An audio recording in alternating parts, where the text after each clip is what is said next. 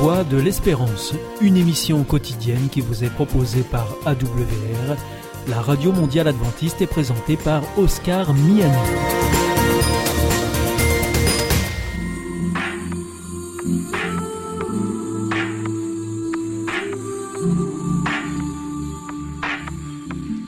L'instant Bible. La Bible à la portée de tous, avec la pasteure Élise Lazarus et le pasteur Carl Johnson, présenté par Gétro Camille. Déjà la neuvième de l'instant Bible. Notre ambition, elle, reste la même, mettre la Bible à la portée de tout le monde.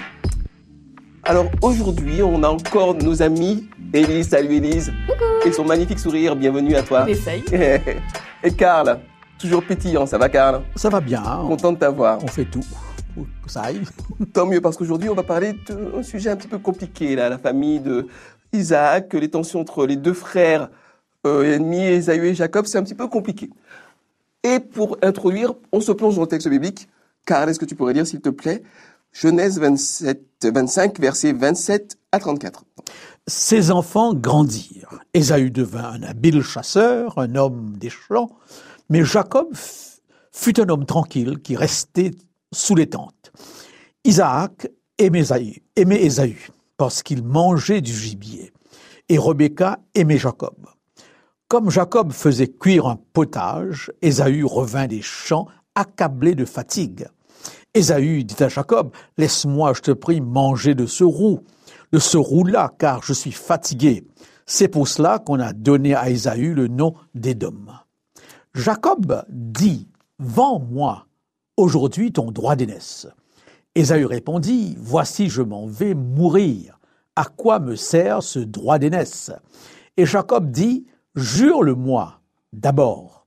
Il le lui jura, et il vendit son droit d'aînesse à Jacob. Alors Jacob donna à Ésaü du pain et du potage de lentilles. Il mangea et but, puis se leva et s'en alla. C'est ainsi qu'Ésaü méprisa ce, le droit d'aînesse. Alors, ce droit d'aînesse, qu'est-ce que c'est? De quoi est-ce qu'on parle? Est-ce que vous voulez nous dire un petit peu de quoi il s'agit? Est-ce que ça vous semble être un droit logique et fondamental? Logique et fondamental aujourd'hui pour notre société Non. La société dit que les enfants doivent avoir une part minimale euh, de l'héritage. En fait, le droit d'aînesse, c'est tu es né en premier, tu as des avantages particuliers. C'est toi qui deviens le chef de famille. Donc, euh, bah, tes frères deviennent un peu périphériques. Mais euh, voilà, c'est toi tes vassaux, qui... quoi, quelque part. Oui, c'est toi qui es en charge du clan. Faut pas croire, hein, euh, ce droit d'aînesse, l'air de rien, ça a duré très longtemps. Même dans la société française, bah, ça fait pas si longtemps que ça qu'on a enlevé, en tout cas dans la noblesse ou les gens comme ça qui avaient du patrimoine, l'idée qu'il y en a un, l'aîné, qui récupère le gros du patrimoine pour éviter de diviser à chaque fois et que les ressources se, dilapident entre les uns et les autres et qu'au final ça devient portion congrue à chaque fois. C'était une conception.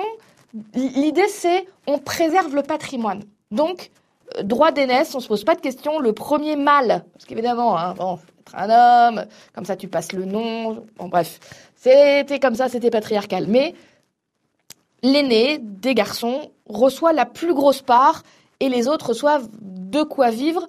Mais n'empêche que l'aîné avait aussi des obligations face aux autres. Ils doivent faire en sorte que ça aille bien pour eux, quelque part les protéger aussi, pour qu'ils ne soient pas dans la misère et qu'on prenne soin d'eux. Oh. Ça fait penser à mon frère aîné. Nous étions quatre dans la famille et très souvent, il disait, oh, dans toutes les autres familles, lorsque le grand frère parle, les petits obéissent, alors que c'était pas le cas à, la maison. Euh, donc, de tout temps, comme Élise l'a dit, euh, le, le, premier enfant jouissait d'un privilège, même des devoirs. Il fallait qu'ils soient un peu le modèle, etc. Donc, sans dire que c'était établi légalement, il y avait quand même cette impression, bon, t'es le premier, etc.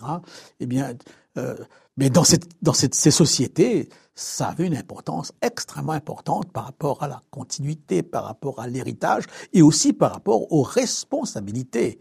Aux responsabilités, c'est pas seulement un droit qui a apporté des privilèges, mais c'était aussi eh bien, c'était une responsabilité. Et dans une des émissions, j'ai fait allusion à ces cas où j'ai vu les premiers-nés se sacrifier pour les autres, ce que je, on ne verrait pas dans, dans, dans Dans les sociétés occidentales, hein. dans les sociétés occidentales. Donc je crois que euh, c'est difficile à savoir, mais on peut facilement, en se référant à certains commentateurs, savoir que- quels étaient les privilèges finalement de ce droit d'aînesse. Alors du coup, on est un petit peu surpris de l'attitude de Jacob qui euh, va, quelque part, arnaquer son frère. Un plat de lentilles pour le droit d'aînesse. C'est pas vraiment l'attitude qu'on attendrait d'un grand-père de la foi, euh, le, le père de la tribu d'Israël. On s'attendrait pas à ce qu'il, quelque part, arnaque son frère. Qu'est-ce que tu en penses, Élise? Ben, Je pense que j'ai toujours jugé Ésaü très durement parce que j'aime pas trop les lentilles de base. Euh, ju- Jusqu'au jour où à l'île Maurice, j'ai goûté un plat qui, je crois, s'appelle le dalim, qui est une espèce oui, de, soupe de lentilles. J'ai jamais rien mangé d'aussi bon de ma vie. Ah, bon. Et là, j'ai compris Ésaü. non, non, mais blague à part, je pense que on est confronté visiblement. Ésaü et Jacob sont deux hommes très différents, avec des intérêts différents, avec un caractère différent. L'un beaucoup plus, euh, je, vais dire macho, mais dans le sens Viril. viril voilà, c'est euh, ok. c'est- les poils, la chasse. voilà, on s'est dit en plus qu'il était poilu, donc euh, les poils, la chasse, euh, ah, voilà. Et Jacob qui était beaucoup plus chez maman, dans les tentes, parce que dans les tentes, c'est le royaume de la mère. Voilà, c'est vraiment, c'était le fils à maman, et en plus, c'est précisé que sa maman le préférait. Il y a vraiment une confrontation de deux, deux visions. C'est difficile de dire pourquoi Jacob fait ça. Est-ce que c'était parce qu'il s'est dit je le ferai mieux que mon frère? C'était pas, ils étaient jumeaux aussi. On l'a pas dit, mais les deux sont nés le même jour. Esaü est sorti en premier et son frère le, lui tenait le talon. Donc c'est vraiment ah de se dire de se dire ça s'est joué à quoi? 30 secondes, une minute? Ça aurait pu être moi. Je serais meilleur que lui à le faire? De toute façon, c'est qu'une grosse bruste sans cervelle. J'extrapole beaucoup, voilà. Mais voilà, est-ce que Jacob s'est dit euh, moi, je le ferai mieux que lui? Ou est-ce que c'est une vengeance? Parce que papa le préfère lui, je vais prouver à, à papa que je suis plus malin, je suis meilleur, il a tort. En tout cas, il y a un dysfonctionnement familial, ça c'est sûr. Oui, assez profond comme dysfonctionnement familial, effectivement. On va y revenir d'ailleurs. Je crois que c'est l'intérêt du récit, ce, ce dysfonctionnement que nous retrouvons encore aujourd'hui sous d'autres sous formes, n'est-ce pas? Sans aucun doute, ce droit d'aînesse avait une importance capitale pour que, pour que Jacob euh, veuille l'avoir, ce droit d'aînesse, et pas suffisamment important pour Ésaü qui le vend pour un, un plat de Un lentilles. plat de lentilles. hein. Euh, Je suis un peu euh, parfois intrigué par ces petits éléments euh, de l'histoire. Ésaü qui préfère son fils parce qu'il mange du gibier, comme si je préfère mon fils parce qu'il aime du curry, euh, comme moi. Alors je me dis, mais est-ce que ce- cette expression qu'il mange du gibier euh, avait une dimension de virilité de, de l'homme par rapport à Jacob, eh bien, qui est dans la jupe de maman. Je ne sais pas. Et comment se fait-il que ce plat de lentilles soit un élément si capital dans cette transaction qui semble être quand même importante? Ça, m'a- ça me ramène à une autre histoire où il y a encore question de nourriture, euh, où les Israélites regrettent l'Égypte alors qu'ils étaient esclaves en Égypte à cause des concombres. Mais les concombres, alors que quand je, quand je, c'est là où je me dis bon, on est dans un autre monde parfois, ou alors les goûts et les couleurs ne sont pas les mêmes les uns pour les autres. Mais c'est sûr et certain que c'est le droit d'aînesse, parce qu'il y a une bénédiction qui sera liée au droit du premier fils, hein, et que je, qu'Ésaü va perdre. D'ailleurs, c'est avec cri et larmes qu'il voudra récupérer quelque chose, eh bien, de la bénédiction que nous verrons peut-être dans quelques instants. Tout à fait. Alors, euh, en parlant de dysfonctionnement familial, est-ce que ce fonctionnement euh, où Ésaü est préféré par son papa, Jacob est préféré par sa maman, est-ce que c'est seulement leur sphère familiale ou est-ce que quand on étudie un petit peu l'histoire de leur famille, c'est un schéma qu'on retrouve? Ah bah, c'est clairement un schéma qu'on retrouve. Abraham, donc le, le patriarche, celui qui a lancé la lignée, euh, il a eu plusieurs enfants. On n'en a que deux où on a les noms. Ismaël et Israël. Une lettre de différence, il s'était pas foulé, mais bon. Euh, euh, et il y en a un qui l'a chassé de la maison de sa présence, qui lui a dit. Alors, c'était pas avec Sarah qu'il l'avait eu, avec sa femme. Ils avaient fait un, un petit arrangement euh, avec, la, servante. Voilà, ça créé des problèmes, ça a créé des tensions. Donc, euh, c'était peut-être pour lui sauver la vie au gamin aussi, hein, et, à la, et à la mère d'Ismaël. Il leur a dit non, ah, allez-vous-en. Et donc, il y a déjà eu ce- cette tension-là de dire euh, il y a une préférence. Et malheureusement, bah, on, on- on est fait de l'éducation qu'on a reçue. On dit souvent que euh, on se pose par rapport à nos parents ou en voulant les copier ou en voulant faire l'inverse. S'opposant à, c'est ça. Alors, on, on essaye de trouver un équilibre entre les deux, mais fondamentalement, il y a de ça. Et on retrouve cette même habitude de préférence bah, chez Isaac, qui va préférer Ésaü à Jacob, et Jacob, qui va préférer euh, Joseph parmi tous ses frères. C'est récurrent, et en plus, avec souvent un mélange, parce qu'on parle du papa, mais eh ben, la maman se retrouve là-dedans aussi. Sarah pouvait pas voir Ismaël, cet enfant qu'elle n'a pas eu, qui était sûrement une plaie vivante pour elle, de dire moi je l'ai pas eu, euh, voilà. Euh, Rebecca, elle va aimer Jacob et elle va aider Jacob à faire des entourloupes pour devenir celui qui reprend la lignée. Euh, Jacob, il se retrouve avec plein de femmes, il fait des enfants avec euh, quatre femmes différentes. Et visiblement, bah, c'est celle qu'il aimait vraiment. Ses enfants à elle, il les aime beaucoup plus que tous les autres et tout le monde le sent bien. Parce qu'il y a Joseph, et quand il croit avoir perdu Joseph, c'est Benjamin, le deuxième enfant de cette- la même mère. Voilà, il y a, il y a un problème non seulement parent-enfant, mais il y a un problème relationnel de couple aussi. Et on voit que bah, c'est quelque chose qui va avoir des conséquences terribles euh, sur, sur l'avenir de toute cette famille. Même l'avenir lointain. Oui. Euh, Karl, Et je crois que c'est. Oui, vas-y. Comment se fait-il que ces, ces grands hommes dans la Bible fassent des erreurs, pareil, des erreurs aussi basiques Est-ce que ces grands hommes de la Bible ne devraient pas être plutôt des, des modèles, des gens irréprochables quelque part? Mais au moment de l'histoire, ils sont pas encore les grands hommes. Ah, Hein, c'est- Ils sont en chemin. Ils sont en chemin, peut-être, ils vont le devenir, ou on va les attribuer ce statut de... Non, euh, Jacob, euh, une quinzaine, vingtaine d'années, je ne sais pas, donc... euh, Il ressemble plus à un voyou qu'à un grand homme de la Bible. Là, Tout à fait. Non, mais, mais la question est intéressante. La question est intéressante parce que justement, euh, c'est assez frappant de voir que toutes ces histoires sont reprises par le Coran. Mais le Coran les corrige. Hein? Ah oui? Oui, la Bible seule Ah. n'a pas peur de parler de ces gens et de montrer leurs failles, leurs leurs erreurs, faiblesses. Alors ça, j'aime. Je peux au moins m'identifier. Je ne suis pas dans un monde de, de, de saints ou de... Non, non, je peux m'identifier à tous ces gens-là et je peux identifier les familles et la famille de Jacob parce que la question de partialité de la, et des préférences dans la famille, c'est quelque chose de fort. hein. Dans tous les films, on se rend compte combien un enfant toute sa vie est traumatisé par le sentiment qu'il a été rejeté ou qu'il a été préféré. Et toi qui es des îles comme moi, tu sais très bien comment, si le, celui-là est un peu plus, plus clair que l'autre, on le préfère. hein. Mhm. Ou les traits un peu plus fins, Exactement, Ah. il est un petit peu plus blanc parce qu'on a tous été conditionnés. Hein. en adoration devant cette culture qui nous a colonisés, n'est-ce pas? Donc, et, et parfois, ces préférences sont pas? Ma mère a toujours eu l'impression d'avoir été équitable avec nous. Nous étions quatre, mais j'ai un frère, bon, il est mort, je peux en parler. Il a toujours eu le sentiment, eh bien, qu'il était un petit peu le rejeté de la famille. hein. Et alors pourquoi certains enfants ressentent les choses ainsi alors que les parents affirment non, je les aime tous de la même façon, mais il y a ou alors sont-ils pas conscients qu'en effet ils ont eu dans dans l'éducation des moments où ils ont favorisé, où ils ont etc. Mais ce- cette histoire pour moi est intéressante par rapport au problème qui est envisagé, comme toutes les histoires de la Bible, qui sont encore des problèmes d'aujourd'hui. Merci Karl. Oui. Élise, qu'est-ce que tu en penses? C'est clair que euh, quand on éduque un enfant, de toute façon, on n'est pas dans les mêmes circonstances. Quand l'aîné et le second et le troisième et le quatrième arrivent, on n'est pas, on n'est plus la même personne exactement. On a appris de l'éducation qu'on a donnée avant. Souvent, c'est pas toujours le cas, mais souvent, plus on avance en âge, plus on est coulant avec les derniers aussi. Euh, parce qu'on a moins de, de niaque Je suis un petit pour, dernier euh, voilà, moi aussi. On a moins de niaque pour être très sévère.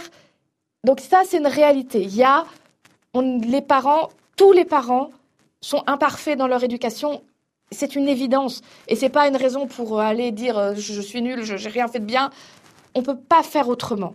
Mais il y a aussi parfois, je ne sais pas si c'est le cas là pour Jacob et Ésaü, mais parfois il y a aussi, on n'a pas tous le même langage d'amour. Il y a des enfants pour qui c'est extrêmement important de recevoir des cadeaux. Il y a des enfants pour qui c'est très très important qu'on le valorise avec des paroles. Il y a des enfants pour qui c'est très important que le parent passe du temps avec lui exclusivement et pas avec tous les enfants, mais avec lui là, un temps spécial. Si on appelle ça les langages d'amour, euh, ça a été développé dans, dans le livre, hein, les langages de l'amour. C'est très intéressant à lire, c'est valable dans le couple, c'est valable avec les enfants. Et ça peut expliquer des fois pourquoi des enfants, des parents disent mais j'ai aimé tous mes enfants pareil.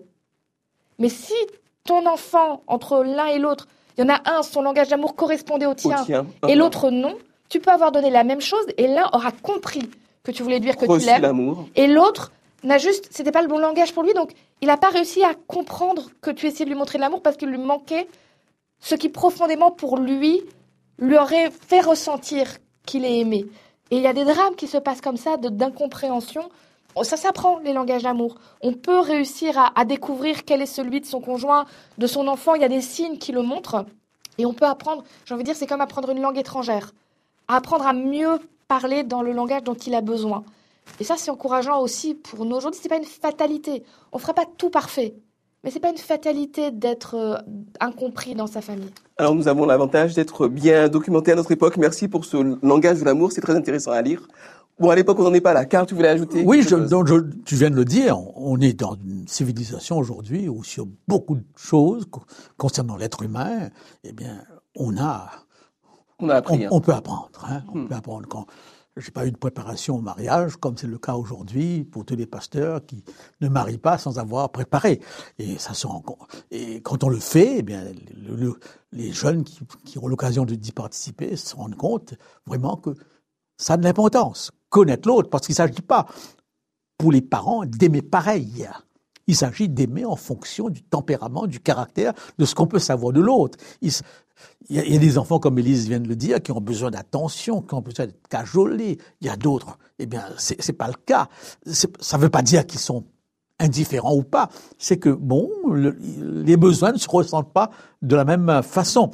Donc, je crois que nous sommes privilégiés aujourd'hui, sans en faire de la psychologie un absolu, mais on est quand même au courant de beaucoup, beaucoup de choses. Et à l'époque, peut-être. À l'époque, c'était un autre monde, cas. hein, comme Mais le disiez. problème de la partialité est un problème qui est toujours présent. qui existe toujours. Et, c'est beau de savoir que la Bible n'essaie pas de le cacher et de Non, faire de ces gens-là des, des icônes. Mm. Alors, euh, justement, alors ils sont très très loin d'être des icônes. On va voir dans le deuxième texte, Élise. Si tu voulais prendre, s'il te plaît, Genèse 27 et lire les versets, disons, 6 à 10, s'il te plaît. Rebecca dit à Jacob, son fils J'ai entendu ton père dire à Ésaü ton frère Apporte-moi du gibier et prépare-moi un plat appétissant pour que je le mange, et je te bénirai devant le Seigneur avant ma mort. Maintenant, mon fils, écoute-moi. Voici ce que je t'ordonne. Va me chercher deux bons chevreaux du troupeau, je te prie. J'en ferai pour ton père un plat appétissant comme il les aime.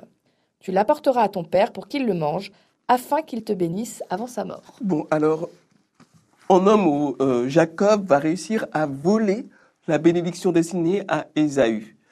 Euh, J'ai une question à vous poser. De mon point de vue, c'est complètement incompréhensible. Comment est-ce qu'on peut voler une, bénédiction? Est-ce que Dieu valide ça? C'est sûr et certain que Jacob a quelque chose contre son frère. hein. Il veut son dans l'aînesse maintenant, il veut sa bénédiction. Sa bénédiction. Donc finalement, il, il veut tout ce que l'autre a. Hein, de- Dans notre vision des choses aujourd'hui, on ne peut pas voler une bénédiction. hein. C'est quoi une bénédiction? On ne bénit plus ses enfants, on prie avec, mais on ne les bénit pas. C'était un geste qui avait un sens particulier, comme la parole du grand-père, la parole du père, du patriarche dans le village. Ça avait un impact. hein. Ça avait un impact. Je l'ai vécu quand j'ai travaillé huit ans en Afrique. et Je, je me suis rendu compte dans des rencontres de famille, il suffisait que le patriarche le, le plus dise quelque chose et tout le monde se taisait. derrière, hein. Et je me suis dit, mais c'est formidable, c'est- cet impact. Donc, sans aucun doute, bon, bénir dans toutes ces cultures. D'ailleurs, lorsqu'on rencontre quelqu'un, avant qu'il parte de la maison, on, on faisait un geste de bénédiction. Et je crois vous avoir dit combien une fois j'étais en Inde, quelqu'un qui n'était pas cr- croyant chrétien et qui savait que j'étais pasteur m'a dit, Pa- pasteur, avant de partir, bénissez mes enfants, bénissez-nous. Et il, voulait- il disait bien, bénissez-nous, pas seulement fait une prière. Et il a pris mes, mes mains, il l'a posé sur la tête des des enfants. enfants. Uh-huh. Je ne sais plus trop comment, comment réagir, n'est-ce pas? Mais et, et bibliquement parlant, Jacob plus tard bénira tous ses enfants. Et on, on peut dire que biblique, du point de vue biblique, eh bien, ces bénédictions n'étaient pas des paroles en l'air. Ça avait une conséquence, ça avait un effet, ça avait une réalisation quelque part dans la vie de ces gens. Oh, Élise, qu'est-ce que tu en penses? Merci, Karl. Là, on peut peut-être préciser, c'est pas n'importe quelle bénédiction. Euh, Isaac est vieux et il sait qu'il approche de la fin. Donc, la bénédiction dont on parle là, c'était rituel. Normalement, le patriarche prend tous ses garçons et pour chaque garçon fait une bénédiction. C'est une sorte de testament. Qu'est-ce que je te donne? Qu'est-ce que je te laisse? Qu'est-ce que je souhaite pour toi? Et donc, la bénédiction de l'aîné, c'est comme si aujourd'hui, Isaac fait un testament dans lequel il dit Je veux que celui qui a ce papier soit celui qui possède tous mes biens et qui devienne le chef de famille. C'est ça que Jacob veut voler. Plus que là, il y, a bien sûr il y a l'idée de la bénédiction, mais c'est l'héritage. Il n'y avait pas à l'époque de papier, on, ne marquait pas, on le faisait par bénédiction. Le père disait à qu'est-ce qu'il donne à qui, qu'est-ce qu'il souhaite à qui. Donc c'est de la magouille qui fait la, Jacob. C'est un respect en plus, un manque, pardon, un manque de respect énorme envers, envers son père. Il y avait vraiment, je pense, un problème relationnel extrêmement profond. Parce que quelque part, ni lui, ni Rebecca n'avaient confiance dans ce que Isaac allait laisser à Jacob. C'est terrible. C'est un aveu d'échec terrible. C'est triste. Pour moi, c'est un texte extrêmement triste et qui va avoir des conséquences sur Jacob pendant des années. Il va devoir s'enfuir de chez lui. Il va continuer à mentir. Il a pris l'habitude. Il va continuer à mentir pour avoir sa femme. Il va se faire retourlouper aussi. Il va trouver plus malin que lui. Et du coup, ça va avoir des conséquences sur ses propres enfants parce qu'il se retrouve avec deux femmes au lieu d'une, dont une qu'il ne veut pas et qu'on lui a imposée. il, est en, il est en conflit avec son oncle. Il peut rentrer uniquement des années après, il va pouvoir rentrer, il reverra jamais sa mère. C'était, c'était sa maman, c'était, elle l'aimait, il l'aimait, il y avait visiblement une relation fusionnelle, peut-être même trop fusionnelle. Il la reverra jamais. Cette façon de faire lui a coûté très très très cher et il mettra des années à s'en détacher. Et Dieu va vraiment faire un travail en lui pour, pour quitter cet état d'esprit. D'ailleurs, il changera de nom. Hein. Exactement. Et, et je trouve extrêmement fort que la Bible note ça. Le Père de, de, du peuple de la foi était un homme malhonnête, trompeur, mais aussi qui s'est fait tromper, qui a été en errance pendant des années, qui a cru pendant des années que son frère allait vouloir le tuer au point que quand il va... Ce qui n'était pas faux, hein ben, Oui, mais au début, au début, au début, et bah, Ésaü a, ça c'est assez compréhensible. Il a levé une petite armée. Euh. Voilà. Mais quand, quand Jacob revient, c'est combien d'années après qu'il revient? Il a déjà eu ses femmes, ses enfants, il en a eu plein. Il revient, il est persuadé que son frère le déteste toujours, alors que Ésaü lui est passé à autre chose.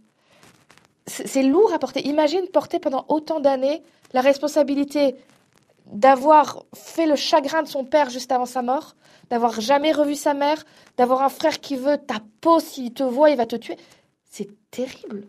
Donc c'est un acte fondateur pour lui parce que ça va donner la direction de bien des années de sa vie et un cheminement où Dieu va l'accompagner jusqu'à une guérison qui va mettre très longtemps. Qui passe encore une fois par un exil et un déplacement quelque part, un déplacement non seulement physique mais un déplacement psychologique et spirituel.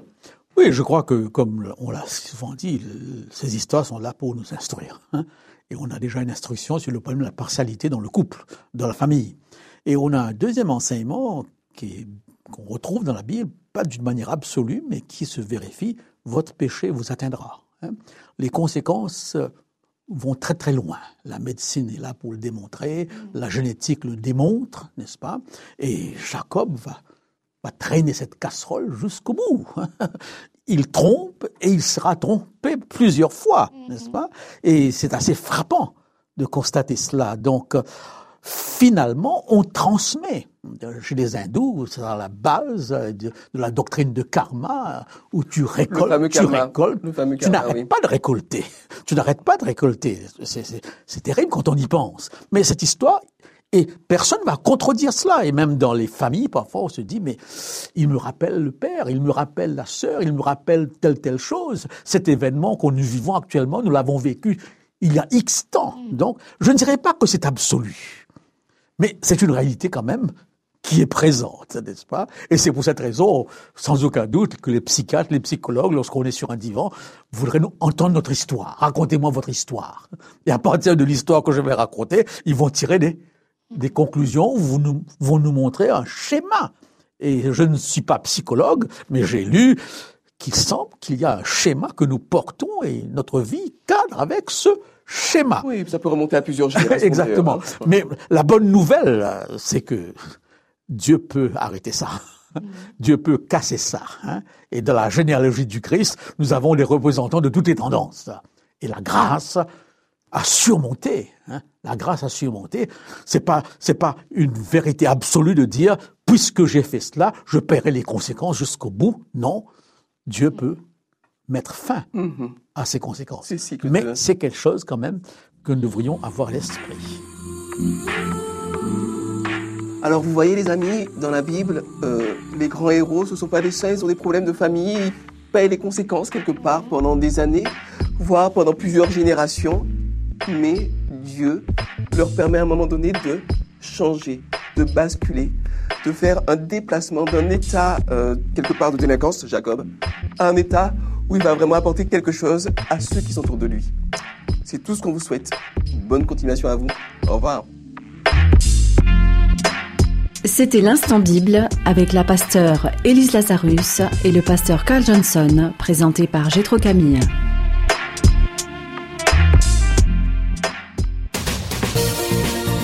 Notre émission est maintenant terminée. C'était la Radio Mondiale Adventiste, la voix de l'espérance.